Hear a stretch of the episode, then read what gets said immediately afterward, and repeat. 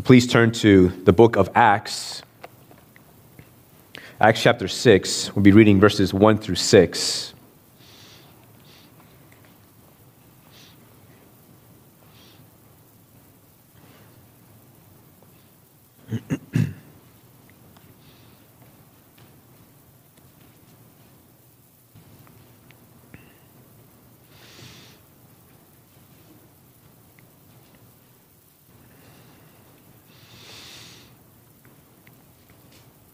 Acts 6, picking up in verse 1. Now, in these days, when the disciples were increasing in number, a complaint by the Hellenists arose against the Hebrews because their widows were being neglected in the daily distribution. And the twelve summoned the full number of the disciples and said, It is not right that we should give up preaching the word of God to serve tables. Therefore, brothers, pick out from among you seven men of good repute, full of the Spirit and of wisdom whom we will appoint to this duty. But we will devote ourselves to prayer and to the ministry of the word. And what they said pleased the whole gathering. And they chose Stephen, a man full of faith and of the Holy Spirit, and Philip, and Prochorus, and Nicanor, and Timon, and Parmenas, and Nicolaus, a proselyte of Antioch. These they set before the apostles, and they prayed and laid their hands on them. This is the word of the Lord. Lord, we pray for this time. Lord, I pray that you would help me to be a faithful servant and steward of your word. Lord, and I pray that you may help us as a church to be faithful servants and stewards of what you have entrusted to us through your divinely inspired word of God. We pray in Jesus' name. Amen. So, we've been we're coming down to the wire. We've been going through a series on the church. What is the church? What does the church do? And just a couple of few more weeks away before we start something else. And i'm quite honestly i'm, I'm eager to get back into uh, a bible in the, in the, or a book in the scriptures. But before us today we have um, I, my aim is to talk about the subject of deacons. We're talking about what is a church what are the, some of the defining marks of the church Right, I want to argue that the office of a deacon is an important and essential mark of a healthy church. And so, whether or not you are familiar with the office or not, well, I want to make the case that this is important and that then to convince you that this should matter to you for at least a few reasons. One, this should matter to you because, well, as a church, we have deacons. And if you are here and you're not sure what a deacon does, or what is a deacon, then I hope to answer some of those questions for you this morning. This matter, this topic should matter to you because deacons, as I said, are essential for the life of the church. And we'll talk more about that towards the end of the sermon, but just know that they are essential for the vitality, for the growth, for the health of the church. And this topic should matter to you because you should know what the qualifications of a deacon are, is right? Because we have deacons, because we look forward, right, to installing more deacons, right, in, in the future. And if a deacon is essential to the life of the church, then you should know what is a deacon, what makes a deacon, what are the character qualifications of a deacon. So we open up to Acts chapter 6, mainly because it is in chapter 6 where we see that the office of a deacon was born out of need, which is our first point this morning. So, what's happening here in Acts chapter 6 is that there's some kind of there's a, there's a situation where you have Greek speaking Jews and Hebrew speaking Jews. And it's particularly the Greek speaking widows who are being neglected in the daily distribution. And I don't think it's on purpose. I think it was probably an oversight, something that was done accidentally. But it is an issue that is brought to bear to the apostles and the rest of the church, or particularly the apostles. Now remember, this is the first church. Peter preaches the gospel, and then it tells us that thousands of people came to believe in the gospel of Jesus Christ. And then we have the first church made up of thousands of people. And it tells us they devoted themselves to the apostles' teaching, the breaking of bread, the prayers, and that people were distributing, the pro, distributing different things as people had need. And, and that means that this church wasn't rich that people had needs, and so others who had some, well, they whatever it is that they had in their homes, they, they sold those things, used the money to then to distribute to those in the church that had needs. And I'm sure that also that they had belongings that they gave to others because, well, I can live without these things and you need this, so please take this. So the church was meeting its own needs. And the more members you have, well, then the more needs there are to meet. But the church was meeting these different needs. And now we come to the situation where there's particular widows are being neglected in this daily distribution. Now, meeting tangible and physical needs is important, not only because right, we have needs that have to be met, but also because neglecting to meet those needs can ruin a church. Imagine there's a torrential downpour and your basement gets flooded and you have no idea how to take care of it. There's nobody else in the home. You're living by yourself. You have no idea how to take care of that. Now, you belong to a good church. You go to one of your deacons and you say, Hey, I have this going on. I have no idea how to take care of this. Can you help me? Maybe you talk to two deacons and they're like, Oh, yes, of course, we'll help you. And they never show up. And then you're talking to another member in the church, you're chit chatting, whatever it is, and you happened to say I had this situation in my home and I'm trying to get rid of this water. And they're like, well, why don't you call the church? Why don't you talk to one of the deacons? And you're like, well, I did. And nobody ever showed up. Right? The church should be a place where you should feel taken care of. Because we're not just a church, right? The New Testament says that we are the household of God, that we are the family of God, and family members, well, they take care of one another. Right? And then if you are part of a family and that family neglects it to help you in your time of need, well, that you become you can become embittered. You might want to maybe perhaps go look for another church family. So meeting needs is important. Now that also requires communi- clear communication, right? It's one thing to become embittered because you made a need known and it was never met. It's quite another thing if you become embittered because nobody meets a need that you never communicate. Right? So we have to communicate, right? So don't be shy about communicating a need that you have. Right? That's what we're here for. We're here to take care of each other's needs. That's what deacons are for, to help take care of your needs. But you can't expect for a deacon or anybody else to meet your needs if they don't know what the need is. So it does require some clear communication. But not meeting physical needs or tangible needs can ruin a church. In this particular case, in the book of Acts, this could have ruined the first church.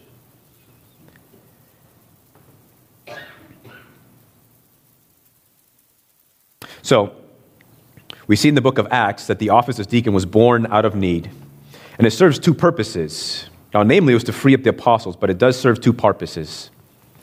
One of those purposes is to serve. They're there to make sure that no need goes unmet. They're there to make sure that nobody is neglected, in this case, the needs of the widows.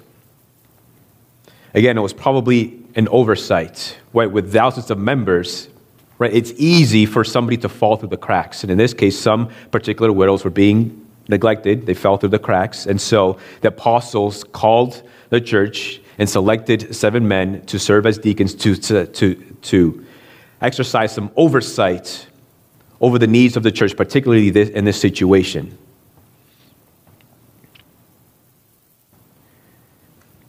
So they're, they're there to serve and also to free up the apostles to focus on the ministry of the word and prayer.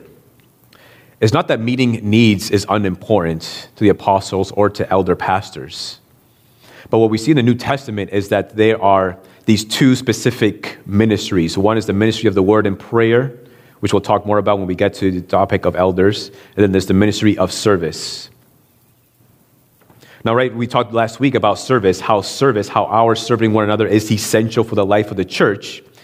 But the New Testament also tells us that there are a select individuals, particular individuals among the church that are chosen to be deacons, to take the role of this particular responsibility of exercising some oversight over the needs and to be a resource to those who have tangible needs. But those two different ministries, the word and prayer and service, are two different ministries. Now, there's, certainly there is some overlap at times, right? Just because there are two different ministries doesn't mean that the elder pastor never serves. And just because deacons are given to the ministry of service doesn't mean that they never do any kind of ministering through the word, right? They can pray with other, other members, they can encourage them through the word of God, they can teach the word as well, such as, say, on a Sunday morning, like Sunday school, or like what we have in a men's Bible study. So there is some overlap, but we can't confuse those two different ministries because when those two ministries are confused or they are kind of become, when they can, they can kind of become like a jumbled mess. And when that happens, well, then they can't each function as effectively as they can. But there is some overlap, but each one is to have the ability and the freedom to serve to that particular capacity. So the deacon, the office of deacon was born out of need, seen in the book of Acts. They're there to serve, to free up those who are given to the ministry of the word and prayer. And so already we're seeing that this is essential for the life of the church. But if we're talking about deacons and how essential they are, it's also important for us to define what a deacon is. What is a deacon? Essentially, a deacon is a servant. Right? In the Greek, it could either mean deacon or servant, but either way, the essential definition of a deacon is one who serves.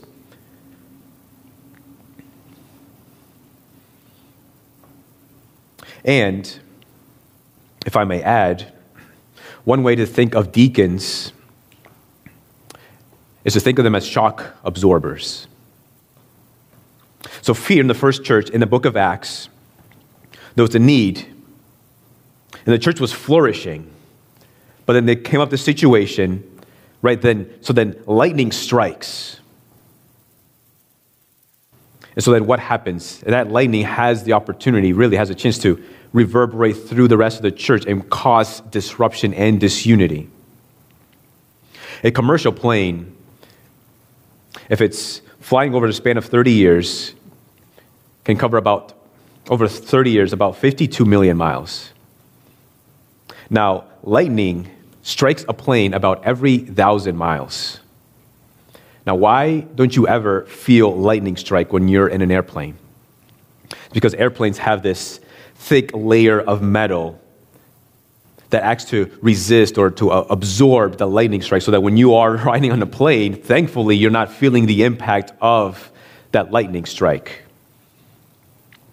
Whenever the lightning of need strikes the church, you will know that the strike has been properly absorbed if you never feel the shock, if you never feel it reverberate through the life of the church. That's how you know when the office of a deacon is fulfilling its role.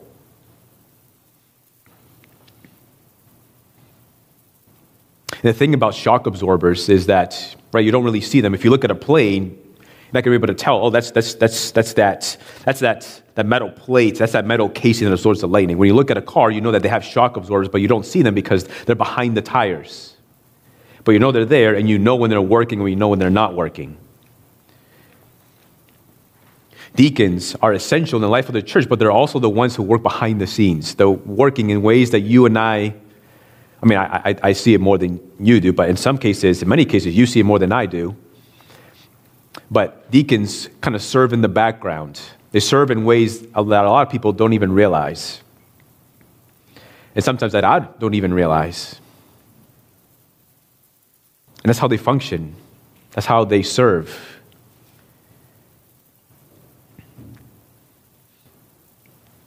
That's how our deacons serve. Right, in the case you don't know who they are, let me tell you who they are. Right, we have Eric Pigman, we have Jeff Remmers. We have VJ Gaddam.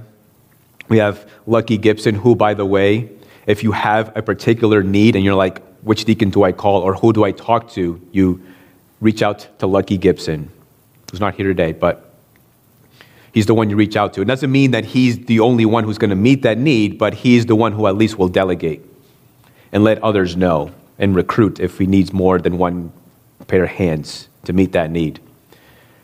Right? Boy Stevens was probably the one who works in the background the most because you almost never see him because he's all the way back there taking care of the lights and the, the live stream and the sound. He kind of scares me because all that power is in his hands. He could just shut it down in a moment. but I trust him. But all these deacons serve in different ways that you, many of you, are not familiar with. And that's the idea. And you know that it's working when you don't feel this disruption of unity because needs are being neglected. They're not the most visible office or the most visible ministry, but they are incredibly essential for the life of the church.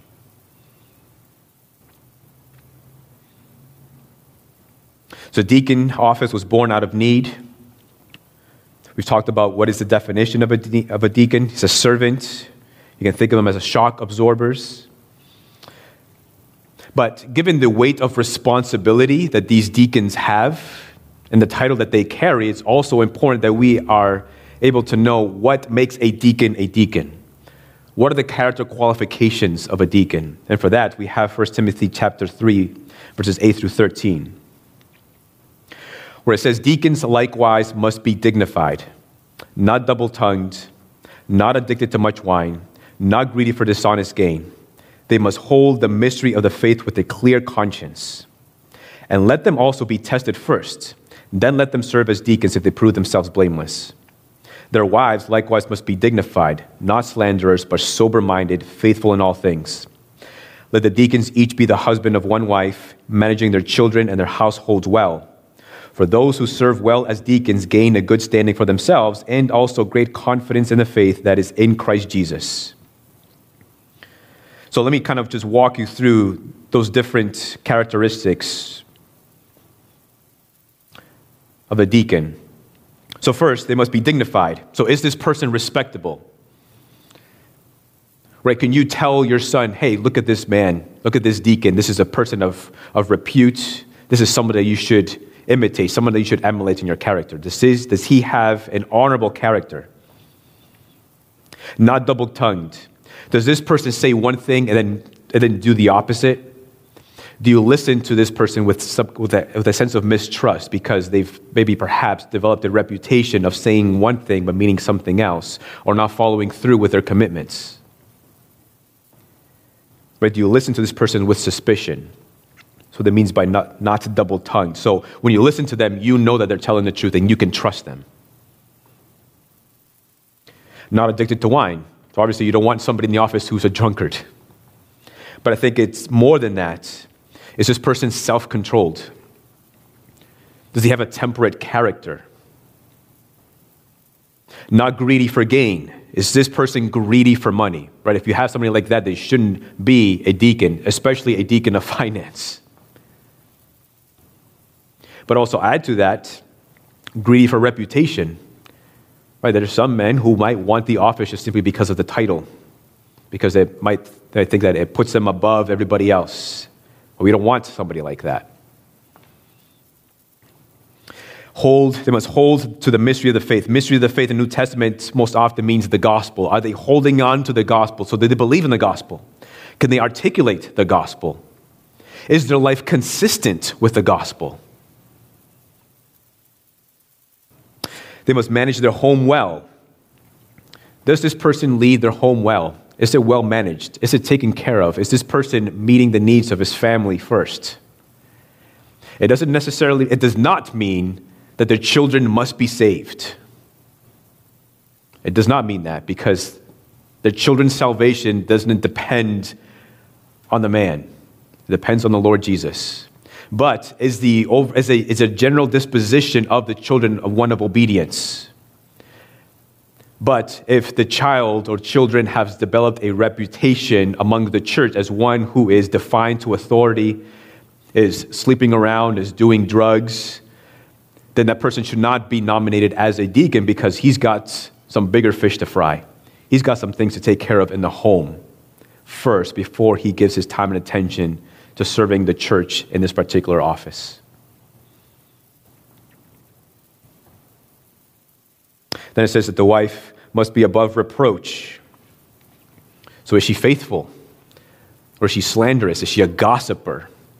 Does she, has a, does she have a respectable character? That's what this is implying. By the way, I don't think, and many theologians agree, that it doesn't necessarily mean, I don't think Paul is trying to tell us that a deacon must be one who is married.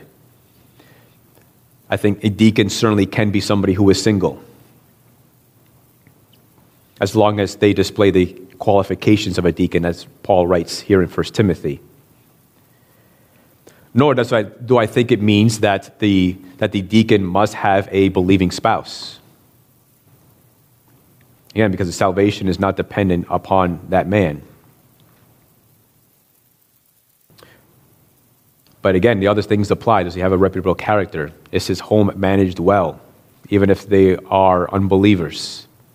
Because you don't have to be a believer to manage your home well. But it should especially be so for the believer. Now, two things I will say to this part in particular about the wife being above reproach. Or actually, just one thing, because the other thing I just already said it.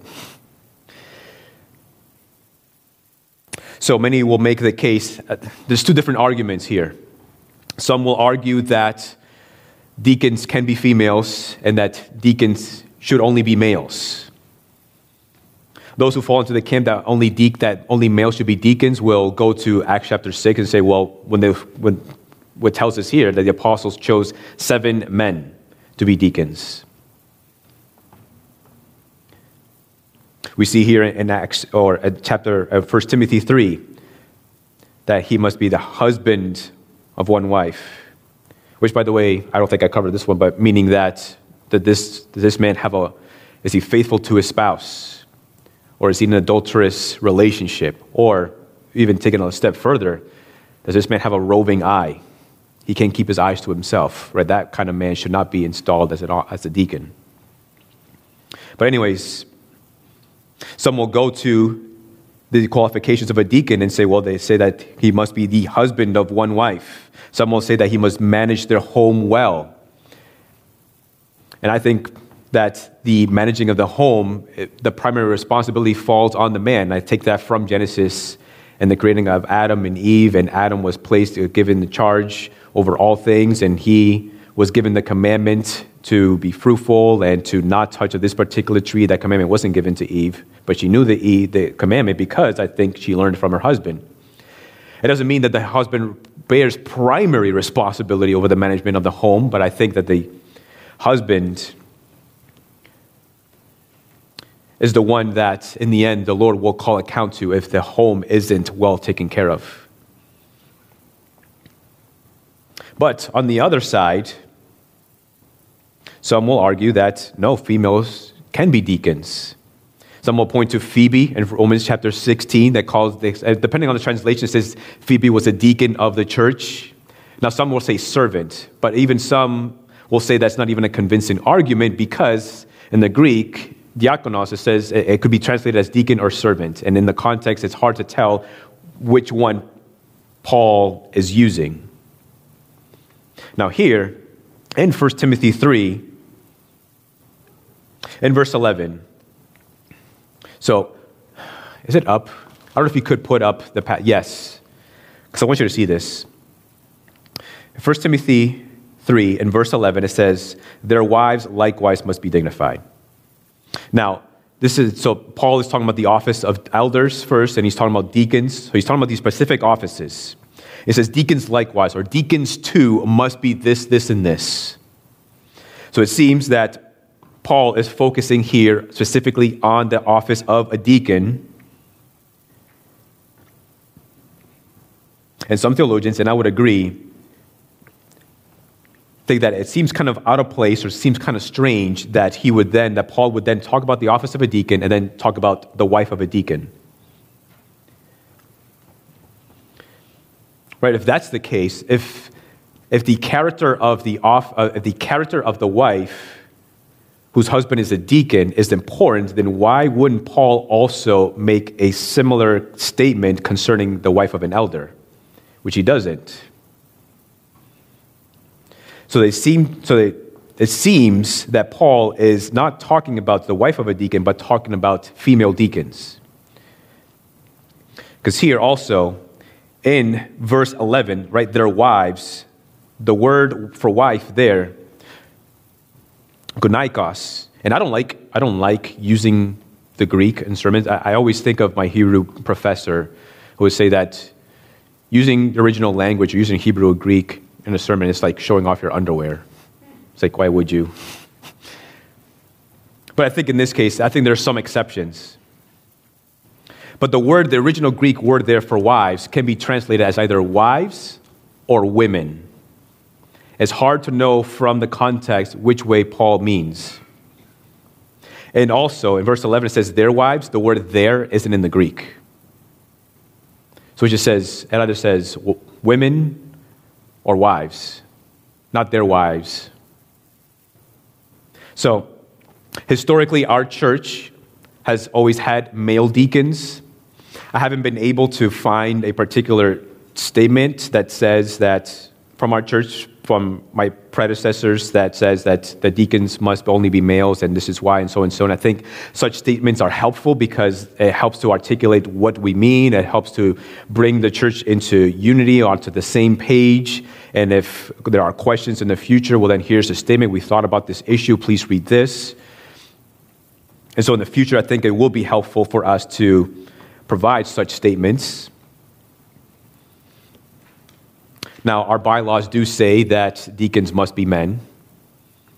Now, quite personally, for me, I've kind of gone back and forth on this issue. If you had asked me two days ago, I would have said, I'm like 70, 75% sure that deacons should only be males.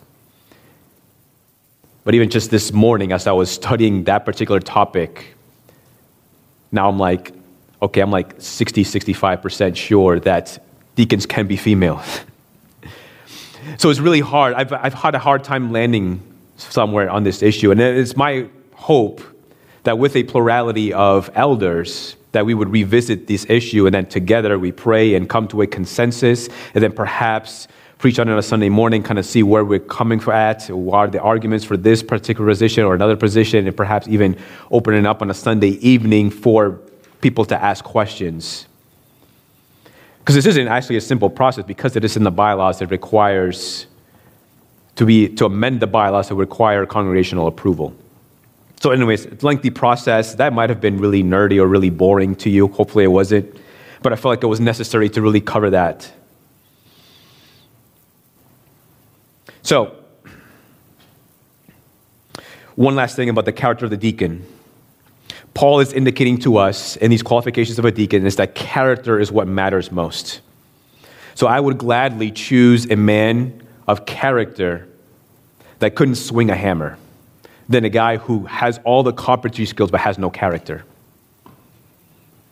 When you're looking to install someone as a deacon, you look first for the men with the character, and then you find where they fit instead of looking for the need or identifying what the needs are and then finding someone to fit that need. Paul is telling us no, it's quite the opposite. You look for character first. Character is what matters most, not skills. Now, if you have the skills, if you have administrative skills, if you have carpentry skills, if you can work well with your hands, then praise the Lord, use those gifts, those talents, those skills to serve the church and perhaps even consider being a deacon of the church. But more important than anything else is having the character.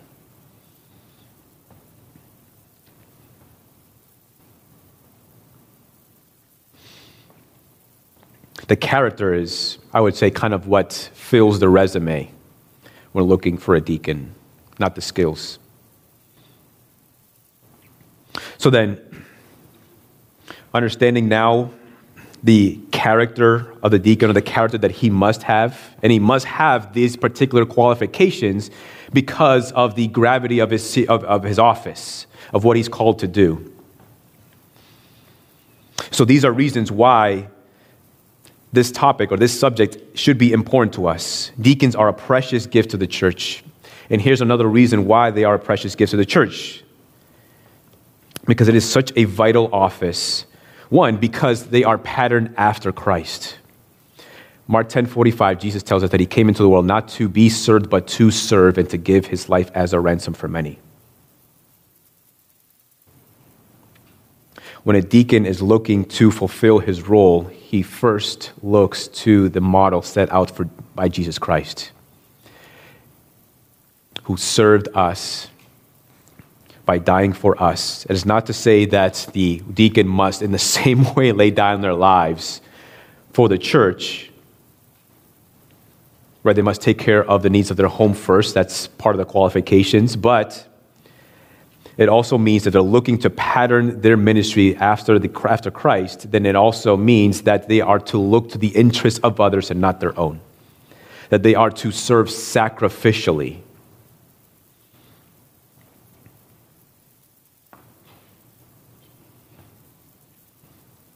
And not only are they patterned after Christ, making it such a vital office, but also it's a vital office because they are protectors of unity. Ephesians 4 1 says, I therefore, this is Paul talking, I therefore, a prisoner for the Lord, urge you to walk in a manner worthy of the calling to which you have been called, with all humility and gentleness with patience, bearing with one another in love, eager to maintain the unity of the Spirit in the bond of peace. As a church, as family, right, we are all called to maintain the unity that we have in the gospel of Jesus Christ and deacons especially are given to this task. We read it here in Acts chapter 6 could have been a disruption of the unity. Now, what could have happened? What could have happened if these needs had continued to be neglected? What would have happened is that it would have destroyed the witness of the church. If they're not, if people are coming and they're saying, my needs are not being met, we're supposed to be a family, we're supposed to be one under Jesus Christ, believing in the same gospel, and yet I am being neglected no matter how, no matter how many times I ask, it hurts the witness of the church. So these Christians would have gone somewhere else. Well, let's go to another church, or let's form our own church, or let's not go to any church at all.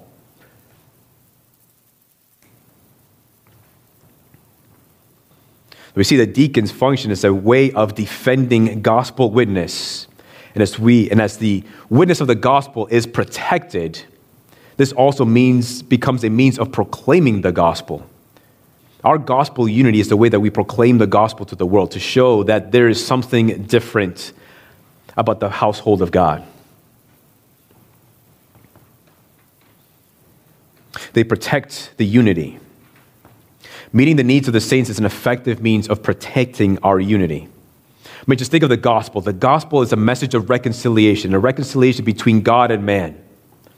That man is a sinner, that man is thankless towards God, that, that man has this the separation from God because of his sins, that the relationship between man and God is one marked by hostility because of his sins. But God sent his Son into the world to die on behalf of sinners so that anybody who places their faith upon Jesus Christ has received forgiveness of sins and then are reconciled to God. They're united to Jesus Christ through faith in him through the Holy Spirit of God. The gospel brings unity between God and man, and the gospel also brings unity between man and man.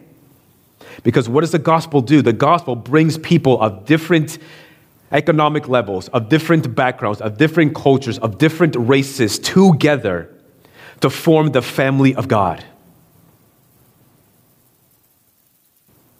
That's what the gospel brings. That is gospel unity. And should we let neglected needs in the church disrupt that unity? Absolutely not. Hence, why we need deacons to oversee the ministries of service in the church, to meet tangible needs, because that is the way of protecting our gospel witness and our gospel unity.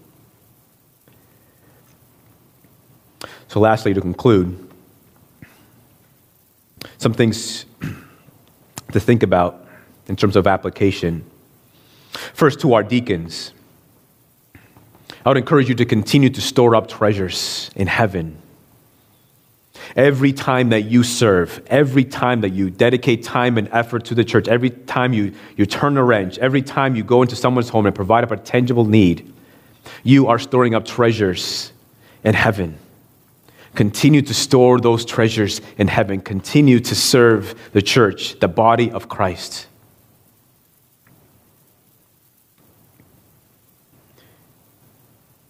You have an abundance of treasure waiting for you in heaven because of your self sacrificing service.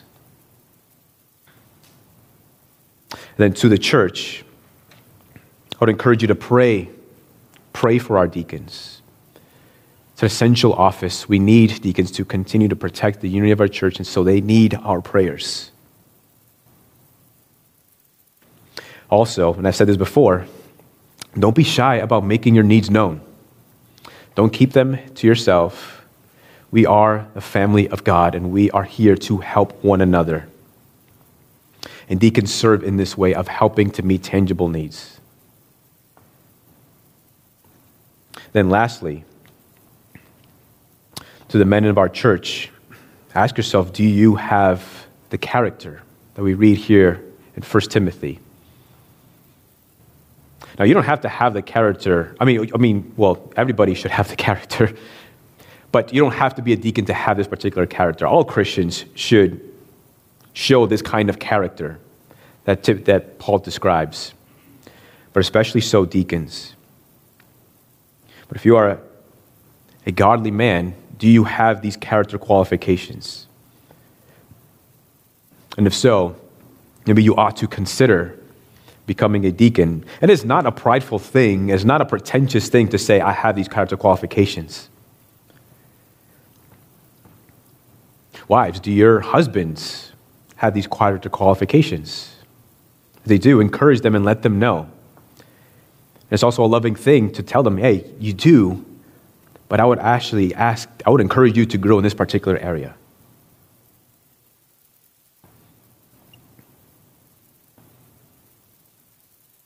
Exemplify the characteristics of a deacon, whether or not you desire to be a deacon or not, whether you're a man or woman. So we need deacons to protect the unity of a church. They're essential, they're vital for a healthy and thriving church. So praise God for them. And let's continue to pray for them and to encourage them as well. Let me pray. Father, we thank you for Jesus Christ, who is King, and yet took the posture of a servant to serve us by dying for us. His life is an example for us all. Hence, why he tells us to love one another. And love is something not only that we say, it's something that we do. Love is about action, and love is about service. Help us to be a people who serve one another, and we pray for our deacons, and we pray that you would continue to grow in them a love for the church. Give them an increasing love for the church that they may continue to serve with humility, with gladness. And may they see their service as a way of serving you and as a way of storing treasures in heaven. Continue to protect our gospel witness and our gospel unity through these individuals that you have called to serve the church in these specific ways. In Jesus' name, amen.